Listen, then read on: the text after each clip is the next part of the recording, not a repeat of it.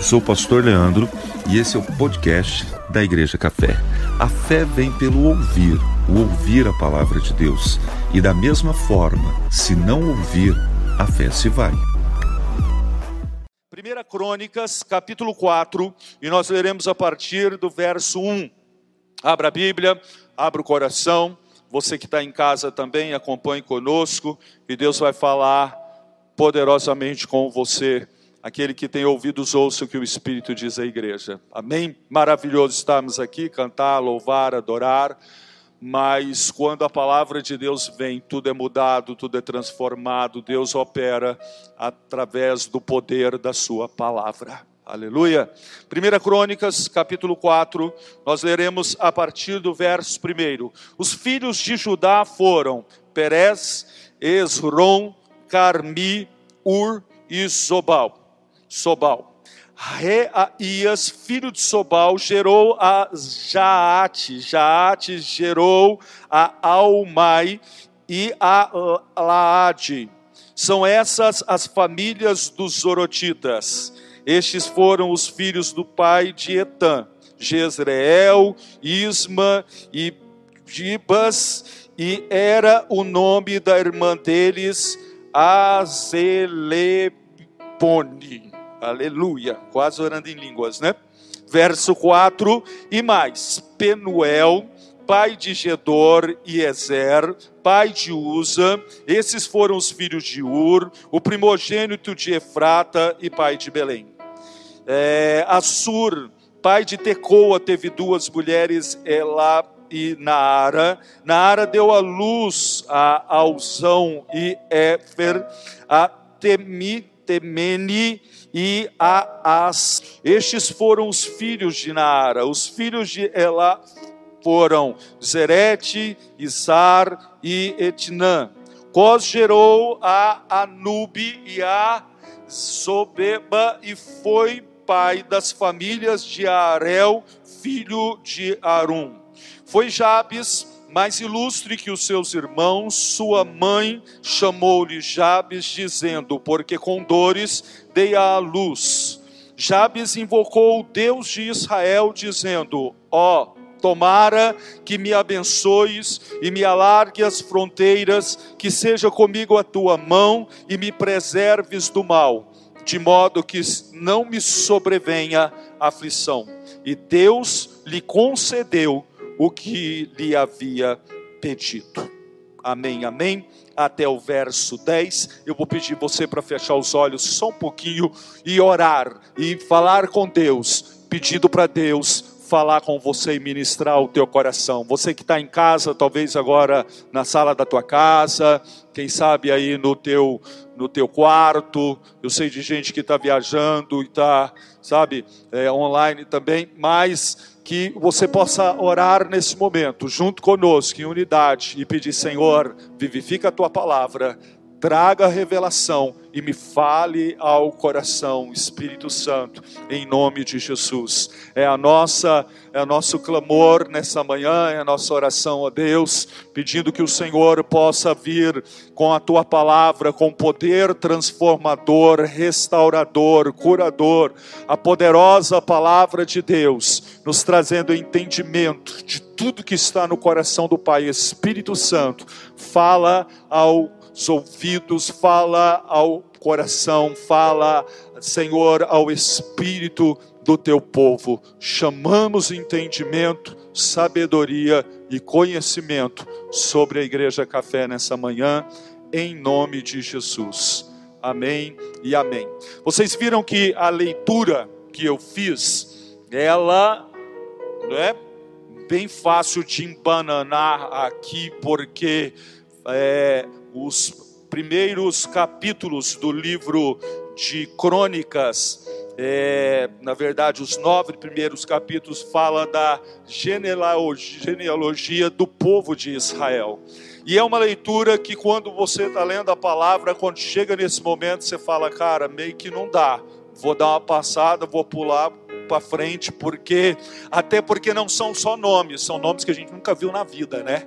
Para ler aqui, você vai muito pontuadamente assim, e vai contando a história desse povo, mas meio que passando por cima de uma família para outra no sentido de, só cita um nome.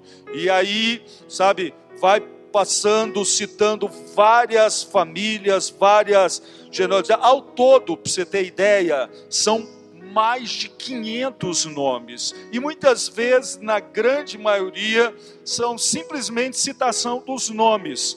Todavia, no capítulo 4, e só no capítulo 4 nós temos 44 pessoas, sabe? De repente, ah, o texto, quando chega num camarada chamado Chaves, não cita o nome dele e toca o barco para frente.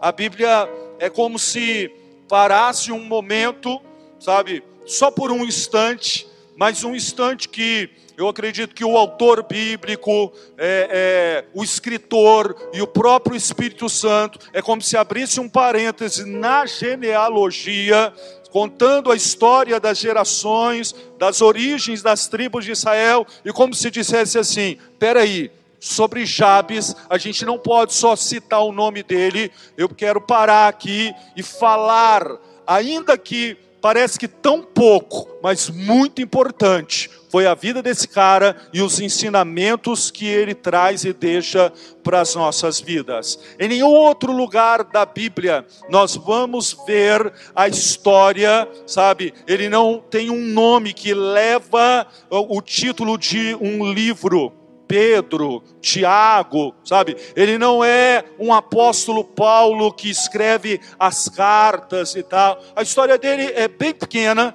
não é discorrida em nenhum outro lugar da Bíblia a não ser aqui, mas mesmo sendo pequena, a expressão e a profundidade disso para nós é muito relevante. No meio de uma galera enorme, repito, só nesse capítulo são 40 nomes e ao todo 500, mas Jabes, no verso 9, a Bíblia diz que ele foi mais ilustre do que os seus irmãos. Ele sobressai, ele tem uma posição de relevância, não é um nome que, segundo a palavra, poderia.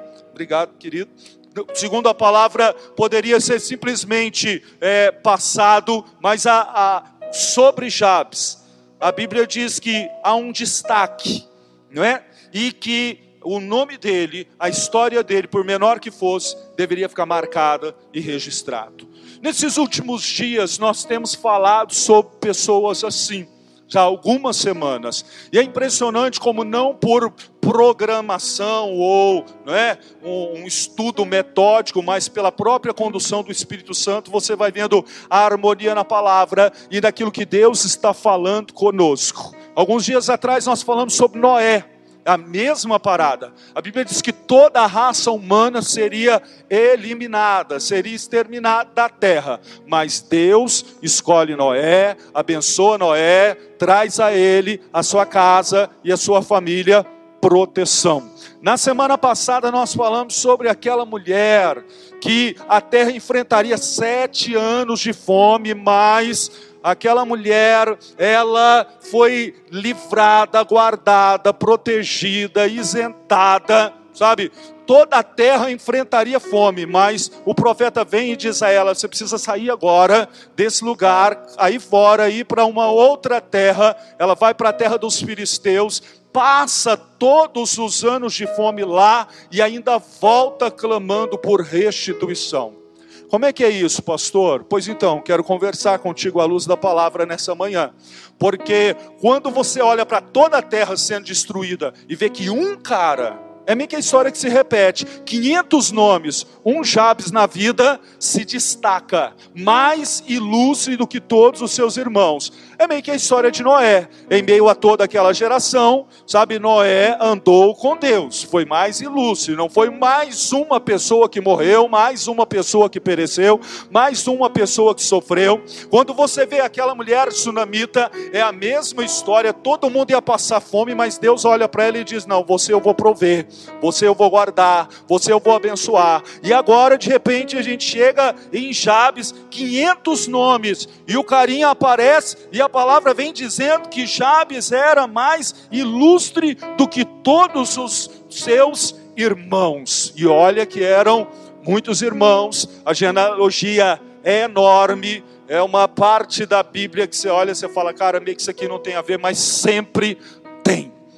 Sabe, é maravilhoso quando você vê que a lista de nomes vai sendo citada, simplesmente citada, é como se fosse mais uma pessoa, mais uma casa, mais uma família. Quando chega na casa de Jabes, não é só uma casa, não é só uma família, e tem alguém quem nessa descendência que foi mais ilustre, que foi mais brilhante, que foi relevante, que teve expressão no reino de Deus. Isso me fez lembrar quando o rei Saul é deposto e Deus é, chama o profeta Samuel e dá a ele todo uma, sabe, uma direção muito clara, como se Deus desse um endereço, dizendo: você vai para para casa de Jessé, dentre os irmãos, existiu um que eu escolhi para ser rei de Israel, e no caso era Davi.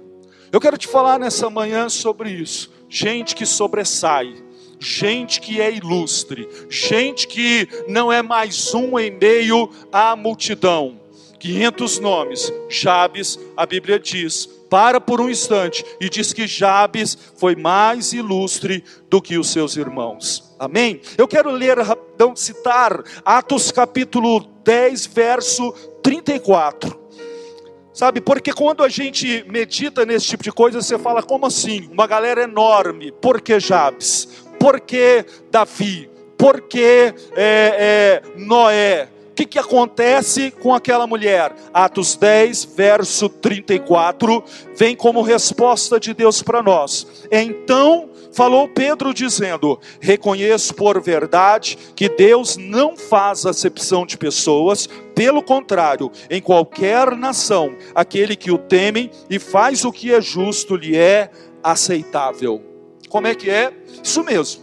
Deus não faz acepção de pessoas, Deus não tem filhos prediletos, mas quando você olha para a história de Jabes, você fala predileto, preferido. Geralmente numa casa onde minha esposa ela é filha única e nós temos também só um, o primogênito que é o unigênito, que é o Natan, mas dentro de uma casa, de uma família maior, às vezes existe a sensação de que existe predileções, não é? preferências e preterências. Na casa, na família, na sua casa, eu sou de uma família de quatro, sabe? É, a gente tem essa impressão, talvez isso sabe, não vamos entrar no caso, mas na casa de Deus, no reino de Deus, isso nunca vai ser verdade. Todavia, quando a gente olha para a história de Noé, você pensa, preferido.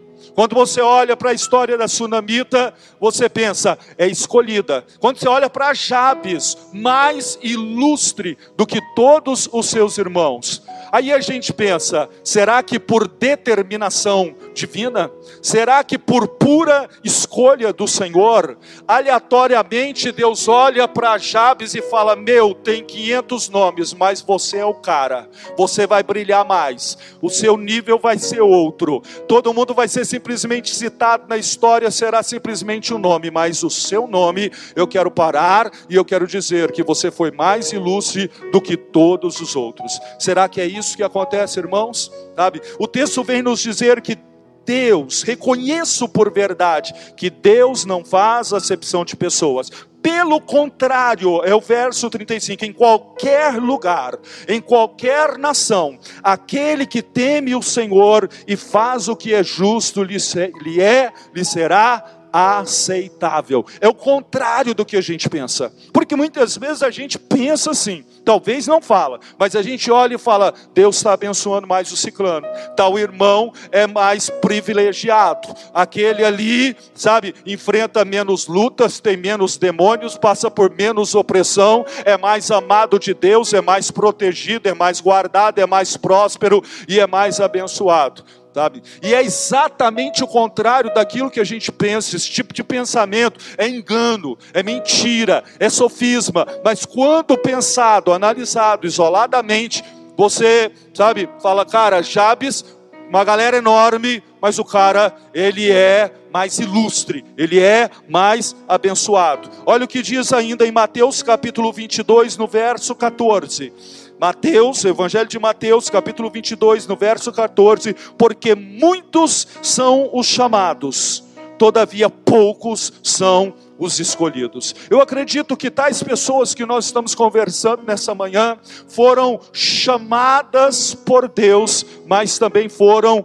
escolhidas pelo Senhor sabe? Mas este ser chamado e ser escolhido, nós não podemos atribuir isso somente a Deus. A sua soberania independente da nossa resposta ao seu chamado. Eu costumo explicar de uma maneira muito simples.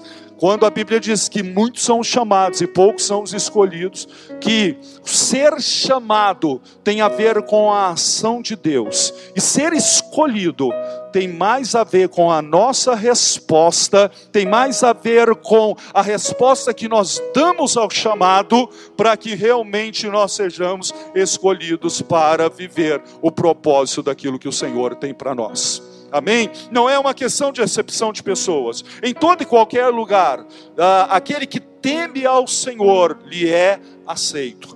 Muitos são chamados, mas algumas pessoas realmente são escolhidas. Noé, a Sunamita, não é? Jabes agora, já citei Davi, sabe? Mas a, a história de Jabes, que está somente no verso 9 e 10, fica claro, sabe, no verso 10, o porquê que Jabes foi mais ilustre do que os seus irmãos, sabe? Ah, ele faz uma pequena oração. Tem até um livrinho uh, que conta a história da oração de Jabes, mas foi uma oração que tira o seu nome, a, a sua pessoa, a sua história da inexpressão e do anonimato e coloca num lugar de evidência na Bíblia. Sai do meio dos 500 nomes, dos, sabe, daquele povão e agora Jabes aparece. Ele faz uma oração aonde o Espírito Santo registra e isso nos traz ensinamento de uma maneira tremenda. Uma oração que foi respondida por Deus. Vamos ver que oração é essa? O que, que Jabes fez para poder ser mais ilustre do que todos os seus irmãos? Verso 10. Jabes invocou o Deus de Israel. Preste atenção nisso. Não é simplesmente ele passivo, ele inativo, ele apático, ele sentado, sabe, esperando para ver o que ia acontecer. Não. Em meio à galera toda, Jabes invocou o nome do Deus de Israel, dizendo: Ó oh, tomara que me abençoes e me alargue as fronteiras, que seja comigo a tua mão e me preserves do mal, de modo que não me sobrevenha aflição. Pá! E para fechar, Deus lhe concedeu o que havia pedido. Preste atenção, Deus concedeu o que havia pedido.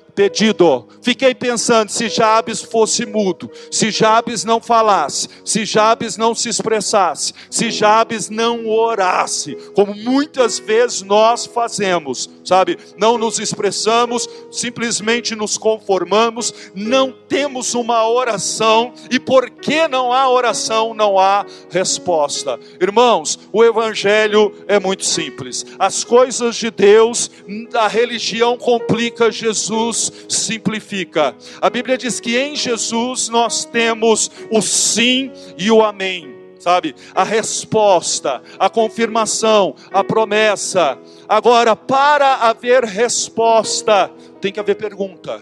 Para haver resposta de oração, a oração precisa ser feita. Se o cara não ora, era mais um nome, era mais uma casa, era mais uma família foi mais ilustre do que todos os seus irmãos, por quê? Porque houve uma oração, e não é uma oração, é a oração. Sabe? É uma oração que agrada a Deus, é uma oração que traz a resposta de Deus. Olha o que diz aí o texto: o Senhor lhe concedeu o que ele havia pedido. Eu quero perguntar para você: o que é que você tem pedido a Deus? Se você tem orado nesses dias, em meio às adversidades. Ou você simplesmente para, espera para ver o que vai dar, vamos ver o que, que vai acontecer, não vai acontecer nada. Os céus não vão se mover, a oração não será respondida simplesmente porque você não orou. Presta atenção no que eu vou te falar agora e te falo profeticamente. Existe uma resposta pronta para a oração que ainda não foi feita. Existe uma bênção preparada que precisa ser orada, que precisa ser clamada. É necessário crer no poder da oração, porque esse poder tira Jabes do anonimato e o faz ser mais ilustre do que todos os seus irmãos. Poderia ele ficar passivo, sabe? A resposta de Deus não seria estabelecida, mas a questão é: por que Deus não age? Por que Deus não faz? Por que, sabe, os nomes vão passando, o dele também passa. Será que a questão realmente estava estaria em Deus? É Deus que é passivo? Quando nós vemos Jesus sempre na palavra o tempo todo, nós vamos ver Jesus dinâmico, agindo, se movimentando, indo de uma cidade para outra, de um lugar para outro, e sempre coisas maravilhosas e gloriosas estavam acontecendo. Os pães estavam sendo multiplicados, enfermidades estavam sendo ah, é, curadas, sabe? A provisão se estabelecendo. Aonde Jesus chegava? Se havia opressão, havia a libertação, se havia morte, ele trazia ressurreição. Jesus é dinâmico. Mas enquanto formos um povo, uma igreja passiva, nesses dias quando nós estamos né, esperando a quarentena passar, esperando o quê? Esperando para quê? Porque Deus continua o mesmo Deus e nós não podemos permitir que isso nos leve para um lugar de zona de conforto, de conformismo, aonde de repente, sabe, nos primeiros dias, galera vai para a janela, canta, sabe, todo mundo louvando e tal. É necessário que a gente não permita que, sabe, a nossa voz profética seja calada, que a gente é, fica, fique num, numa posição de silêncio, passivos esperando. Você acha mesmo que Deus está esperando a pandemia passar? Ou que Deus precisa que tudo isso acabe para poder te abençoar? Deus não para. Eu vou repetir: Deus não para, Ele não parou e Ele nunca vai parar. Eu preciso de uma mente, quem está aqui, de quem está em casa também. Em nome de Jesus. Deus não para, nunca parou e nunca vai parar. Mas a gente para de orar, a gente para de buscar, a gente para de acreditar, a gente para de clamar e, consequentemente, a gente para de receber resposta da parte do Senhor sabe? Jabes não, ele entra numa pegada de oração, aonde ele pede e o Senhor concede o que ele havia pedido. A oração dele está dividida em quatro partes, rapidão, para a gente poder meditar, entender e aprender com o cara que sabe orar. Você está ligado que a Bíblia diz que a gente não sabe orar, não é?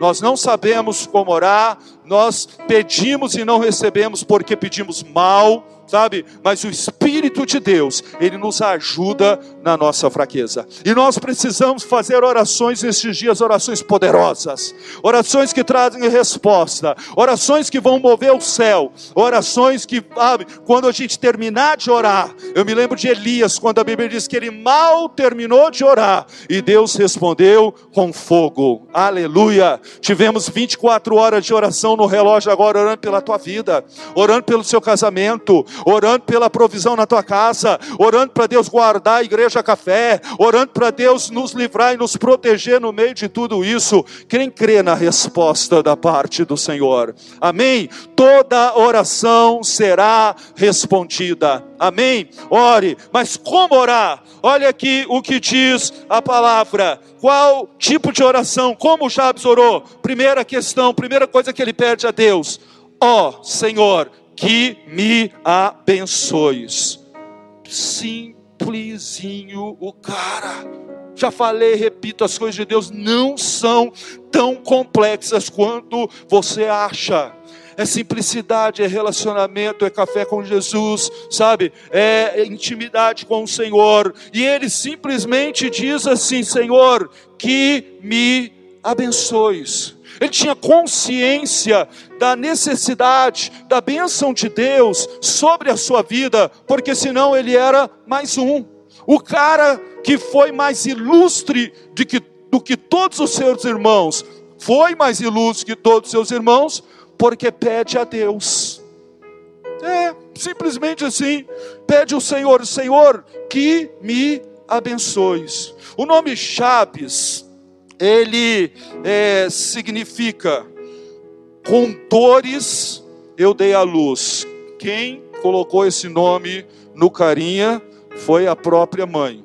Meu filho, por exemplo, e essa semana eu lembrei ele, falei: nunca se esqueça, o seu nome, Natan, significa presente de Deus. Agora a tia aqui, mãe do Jabes, tem um filho, coloca o nome dele e diz assim, talvez falando sobre as contrações, o parto que não era cesáreo, que era normal, que foi difícil, sei lá, a gestação, não fala sobre o pai, se estava ali presente, eu não sei. Eu sei que quando Jabes nasce, a mãe dele coloca um nome, o nome Jabes significa, porque com dores eu dei a luz a um filho. Sabe? A tradução mais literal disso seria aquele que traz dor. Já pensou? Você recebeu uma profecia dessa, uma palavra dessa, lembrando que nomes bíblicos e nos dias bíblicos, e hoje eu acredito que as leis espirituais não mudaram, os nomes na Bíblia têm uma carga profética de direcionamento, de profecia e de destino na vida de uma pessoa. Aí nasce o carinha, a tia mãe dele diz: Você é aquele que, a partir da minha experiência de parto, de gestação e de dar à luz, seu nome, Jabes, é aquele que traz dor. E aí o cara vai crescendo assim, vai se desenvolvendo assim. Só que já era motivo para, sabe, quando você vai recebendo isso aquilo que eu falei agora há pouco, sofismas. O que é sofisma? São dardos inflamados do maligno na mente. Nós precisamos muito, irmãos, nesses dias, sabe, o tempo todo nos revestirmos da armadura de Deus, que está lá em Efésios, no capítulo 6, a partir do verso 10, sabe, colocarmos o capacete da salvação e a couraça da justiça, porque existem palavras que são contrárias ao propósito de Deus, designações e destinos que não vêm do Senhor, mas vêm, sabe, no caso aqui da própria mãe, dizendo: Você é aquele que traz dor, sabe, em meio às dores eu dei a luz, lhe chamou Jabes, e aí ele vai a vida inteira, vai crescendo e vai recebendo essa, esse chamado, Jabes. Aquele que traz dor, aquele que gera dor, aquele que chegou em meio às dores, e a vida dele é essa. Mas, no meio da genealogia, pá, vem a palavra e diz: foi mais ilustre do que todos os seus irmãos. Por quê? Que mais? Da onde? Qual o segredo? Sabe? Vamos estudar isso numa amplitude maior na Bíblia. Não precisa ampliar, porque não vai mais encontrar o nome dele em toda a Bíblia. É só aqui mesmo. O que que ele fez? Ele orou e disse: Senhor, muda a minha sorte transforma essa realidade. Eu não estou aqui para ser maldição, eu quero ser bênção. Eu não quero trazer dor, sabe? Eu não quero trazer frustração, eu não quero trazer tristeza, eu não quero trazer vergonha, eu não quero ser pedra de tropeço. Senhor, me abençoes, sabe?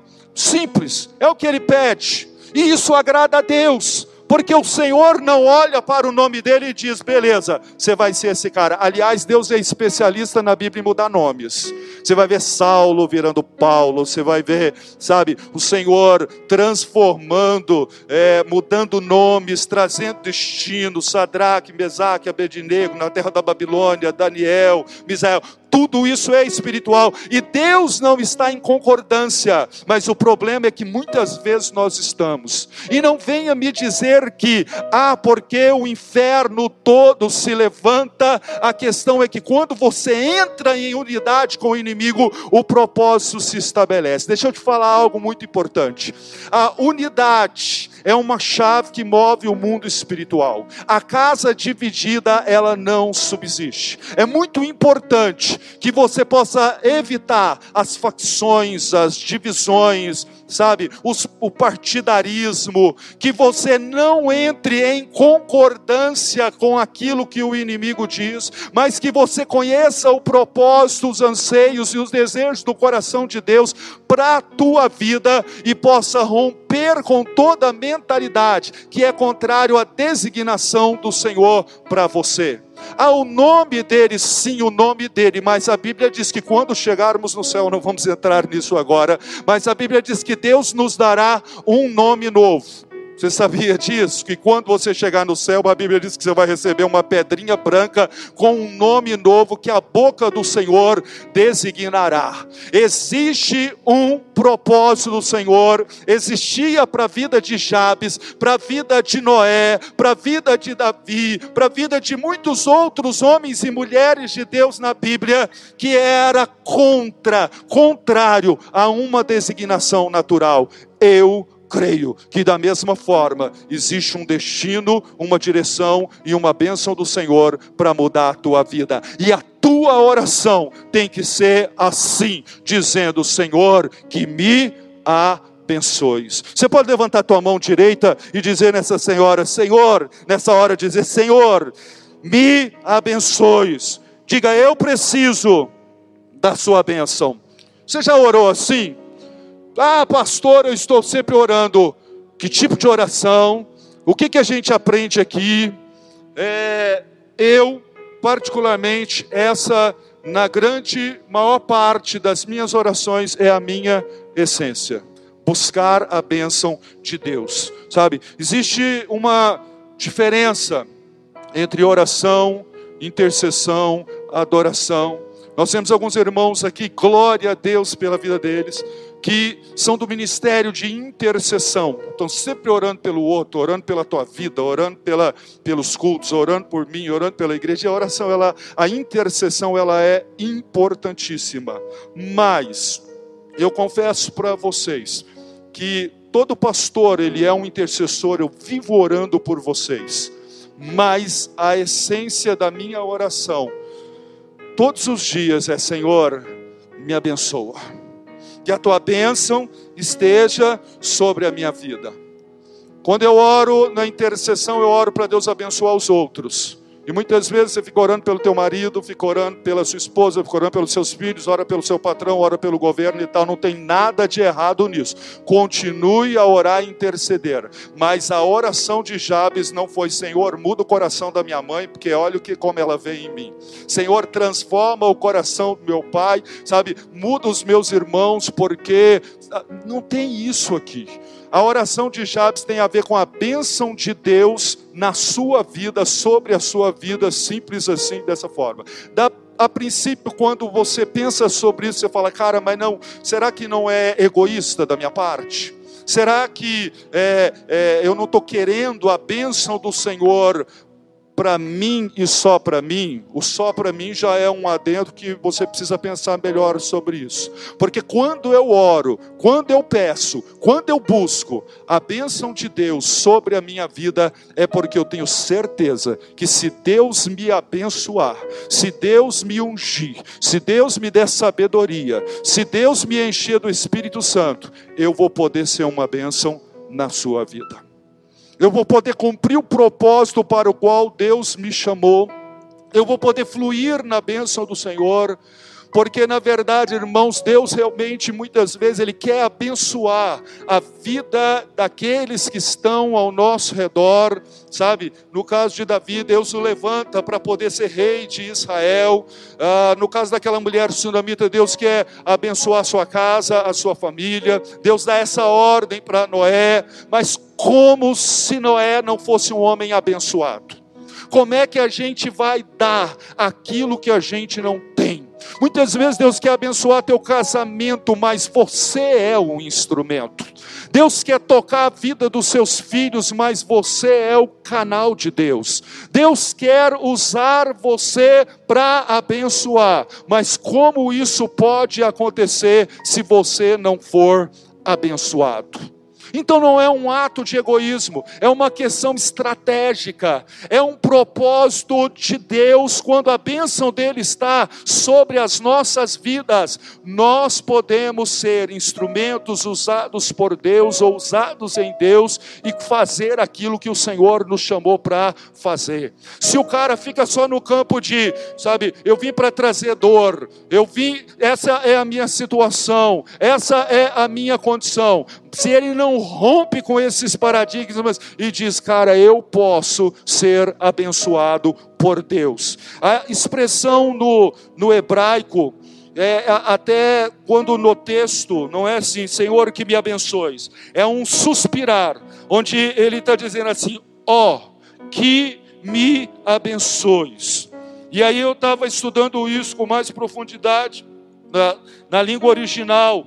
E a ideia lá é que eu seja muito abençoado. Até no estudo que eu estava dizendo, era como se eles colocassem várias exclamações. É como se estendesse isso, sabe? Que eu seja muito abençoado. Quantos aqui acreditam que Deus é poderoso em meio a tudo isso para nos abençoar? Muito e precisam da bênção do Senhor. Hã? Quem tem orado nesse sentido? Você precisa. Mateus capítulo 7, verso 7. Olha o que diz a palavra, Mateus 7, verso 7. Pedi e dar-se-vos-á, buscai e achareis, batei e abrir-se-vos-á, pois todo aquele que pede, recebe. E todo que busca, encontra. E quem bate, abrir-se-lhe-á. Olha aí, irmãos. É simples assim: pedi e dar-se-vos-á, buscai e achareis. É necessário pedir. É necessário buscar, é necessário bater na porta que está fechada e a porta lhe será aberta. Ou será que você é o tipo de gente que acha que só porque você aceitou Jesus, as bênçãos do Senhor na tua vida está pronta, está tudo certo, está garantido, não precisa orar, não precisa consagrar, não tem que buscar, e ainda vai ficar de cara porque você olha e fala: Meu, eu sou mais um no meio da multidão, enquanto eu poderia ser mais ilustre do que os meus irmãos irmão, estar numa posição diferenciada, aonde a honra do Senhor está na minha vida, sabe? Mas aí você olha e você fala: não aconteceu nada, a porta não foi aberta, sabe? Eu não recebi. Está achando que bênção, as bênçãos do Senhor, elas simplesmente vão cair na cabeça do cara igual chuva, sabe? Porque eu sou cristão, então tá tudo bem, tá tudo certo. É necessário pedir, é necessário buscar. O segundo aspecto da oração dele é quando ele diz assim: Senhor, que me alargues as fronteiras. É o segundo ponto da oração de Jabes. Nós precisamos, Deus falou isso claro ao meu coração e pediu para falar contigo também. Nós precisamos romper os limites ah, os limites impostos pela vida, as circunstâncias, sabe, que querem definir o nosso alcance, até onde a gente vai, até onde a gente pode chegar em Deus.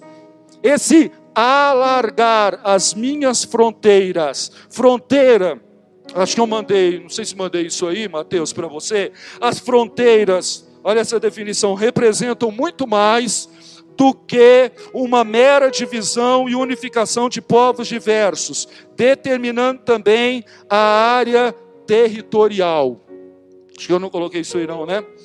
Precisa a área territorial de um país, de um lugar físico, podem ser naturais, geométricos, arbitrários, sendo delimitações territoriais. Lembra quando na semana passada nós falávamos sobre a mulher, Deus dizendo: toda a terra vai vir uma fome, mas você vai para outro lugar.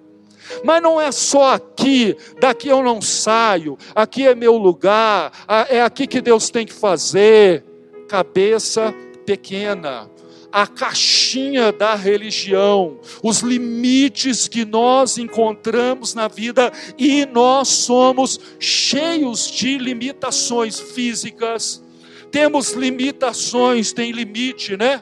Quem aí está no, no limite? Entrou no limite, no limite do banco, do cheque especial. Nós temos limitações emocionais, nós temos, sabe, fronteiras, limites que Jabes está orando e dizendo: Senhor, alarga, amplia, me coloca numa expansão maior. Ele poderia falar, cara, meu limite é esse, é até aqui que eu vou e vou gerando dor, e vou ficar dentro desse dessa delimitação territorial. Você sabia que a Bíblia fala sobre principados, potestades, demônios, espíritos territoriais, sabe? É, a gente entende, estudando batalha espiritual, que existem potestades que atuam em nações, que atuam em cidades, sabe? Isso vai se afunilando, só que isso é demônio. Agora, com Deus, para Deus, não existe essa, esse limite. E a gente não pode impor ou simplesmente permitir que Deus venha agir, venha abençoar e venha trabalhar dentro de uma certa restrição. Sabe? Quando Jabe está orando a oração, lembrando que Deus respondeu, ele está dizendo: Senhor, que alargues as minhas fronteiras. Isaías capítulo 55, verso 8: Porque os meus pensamentos não são os vossos pensamentos, nem os vossos caminhos são os meus caminhos, diz o Senhor. Porque assim como os céus são mais altos do que a terra, assim são os meus caminhos mais altos do que os vossos caminhos, e os meus pensamentos mais altos do que os vossos pensamentos. Existem coisas maiores que Deus quer fazer do que Jabes, aquele que gera dor, sabe? A limitação, a, a, a pequenez. Jabes tem um entendimento disso. Uma vez, Gabriela me falou isso numa oração aqui de manhã e eu guardei essa palavra no meu coração. Não espere coisas pequenas de um Deus que é tão grande. Aleluia. Eu vou repetir para você. Não espere coisas pequenas de um Deus que é tão grande. Não coloque Deus dentro desse território, dessa limitação, aonde ele tem que agir aqui dentro desse espaço, sabe? O limite, meu irmão, do banco é seu, não é de Deus. A limitação física é física, não é de Deus, ela é espiritual. Ele não atua em um território, em uma fronteira. A ação de Deus, a glória de Deus cobre toda a terra. Jabes tem esse entendimento. Olha o que diz Isaías 54, verso 2 alarga o espaço da sua tenda, estende o todo da tua habitação e não o impeças. Muitas vezes é a gente que está impedindo Deus. Muitas vezes nós colocamos a fronteira, nós somos o limite, nós trazemos e colocamos impedimentos. A Bíblia diz que Deus livra com muito, com pouco, para Deus nenhum impedimento há. Para que, que você fica colocando impedimento? Ah, mas como é que vai ser e tal? Cara, quem sabe é Deus. Ele não tem fronteiras, ele pode ir muito além. Jabes ficaria aquém dos seus irmãos. Fiquei pensando quantos tinham um nome tão né, ferrado quanto dele no meio da galera. Mas Jabes, ao invés disso, ele amplia, ele pede ao Senhor para que Deus amplie as suas fronteiras. Vamos fazer isso agora? Levanta a mão direita aqui em casa e diga: Senhor, amplia, aumenta as minhas fronteiras, tira, Senhor, as minhas limitações, em nome de Jesus. Amém? Vamos começar a orar assim, a partir de então, caminhando para a gente fechar, ainda dentro da oração dele, ele diz assim: que a tua mão seja comigo. Eu acho que depois dele ter, sabe, expandido tanto isso, dizer, cara, eu quero ser abençoado, eu quero ampliar as minhas fronteiras. Agora ele vem e diz assim: que a tua mão seja comigo. Sabe por quê? Ele conclui que essa parada não vai dar certo se não for pela mão de Deus. A gente tem que parar de querer mudar a vida com a nossa própria mão, com o nosso próprio esforço, com a nossa independência, com a nossa capacitação. Como eu falei agora há pouco, a nossa mão tem uma limitação, só vai até ali, mas até onde a mão de Deus pode nos levar e pode nos conduzir é a mão de Deus, sempre foi a mão de Deus. A mão de Deus, ela na Bíblia é uma expressão usada para falar sobre o milagre, o poder, o sobrenatural. A mão de Deus. Ele pede ele pede, Senhor, que a tua mão esteja sobre mim. Vamos orar sempre assim, irmãos? Dizendo, Senhor, que a tua mão esteja na minha vida, que a tua mão esteja no meu trabalho, que a tua mão esteja na minha casa. A tua mão, porque a minha não faz nada. A minha mão já tentei, já fui, tá, sabe? Se o Senhor não edificar a casa, em vão trabalho aqueles que edificam. Se o Senhor não guardar a cidade, em vão vigia o sentinela. Ele está dizendo isso. Essa semana eu estava orando e eu, na verdade, eu sempre tive essa parada, sabe? Mas a partir desse estudo, olha que tremendos que eu compartilho com você nessa hora. Eu sempre estou dizendo assim, Senhor, eu quero ver a tua face. Eu quero te adorar. Eu quero ver o teu rosto, sabe? Sabe o que Deus falou comigo? Eu quero te revelar a minha face, mas você precisa da minha mão para poder romper, conquistar, prosperar e viver tudo que eu tenho para você. A sua mão, ela nunca vai ser suficiente, Leandro. Olha que tremendo que Deus falou comigo, eu te compartilho nessa hora. Sabe, como é que Jabes foi mais ilustre que todos os seus irmãos? Que a tua mão esteja sobre mim sabe? É, ele, ele, ele simplesmente pede que a mão de Deus esteja sobre ele. Você tem orado assim? Você tem entendimento sobre isso? Seja um adorador, mas entenda: você precisa ver a face de Deus, mas você também precisa ter a mão de Deus na tua vida. Amém? Posso ouvir um amém aí, em nome de Jesus? Em Atos capítulo 11, no verso 21, diz assim: A mão do Senhor estava com eles, e muitos crendo se converteram. A mão de Deus estava ali. Tem coisa na nossa vida que não tem outra, cara. Você tem que testemunhar, reconhecer, perceber. Isso aqui é totalmente a mão de Deus. Isso aqui não tem a ver com o homem, não é agir do homem, ninguém faz, é a mão do Senhor. Foi a mão de Deus. Quem tem experiências assim na tua vida que você olha para trás e você fala inexplicável, sobrenatural, aquilo ali, se não é milagre, eu não sei o que é. Aquilo não foi meu pai, não foi meu trabalho, não foi a empresa, não foi minha inteligência, não foi meu esforço. Se dependesse de mim da minha mão, misericórdia, eu não estaria aqui. Aquilo foi a mão de Deus. Se você não tem testemunhos assim para contar hoje, eu profetizo: essa quarentena vai passar, sabe? A mão do Senhor, ela repousa sobre a tua vida, e você vai olhar para trás e vai dizer: aquilo é a mão de Deus. Eu preciso da mão do Senhor. E o último ponto da oração de Jabes é quando ele diz assim: Me, pre me preserves, me preserves do mal, ah, de modo que eu não venha sofrer aflição. Preservar aqui, irmãos, é conservar no estado original. Porque muitas vezes, e pega essa, porque segredo de vitória é uma chave espiritual para você.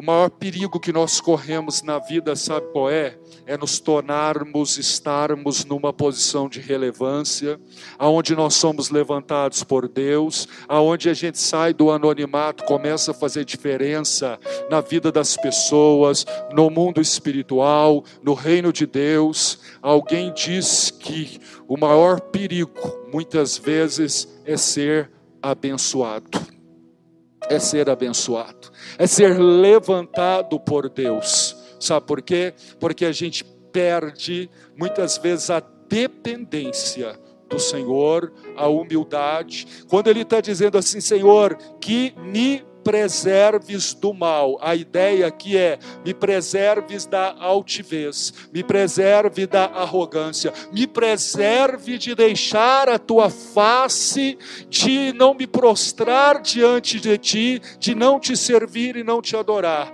Já viu isso acontecer? Eu dezenas de vezes a pessoa ora, chora, busca, clama, implora, Deus se inclina, derrama, abençoa, prospera e não houve preservação da alma, do coração, da mente, aonde a arrogância, a prepotência, a altivez vem e o conduz para como eu disse, a independência, aonde o outro ponto é consequente. Me preserves do mal, de modo que não me sobrevenha aflição.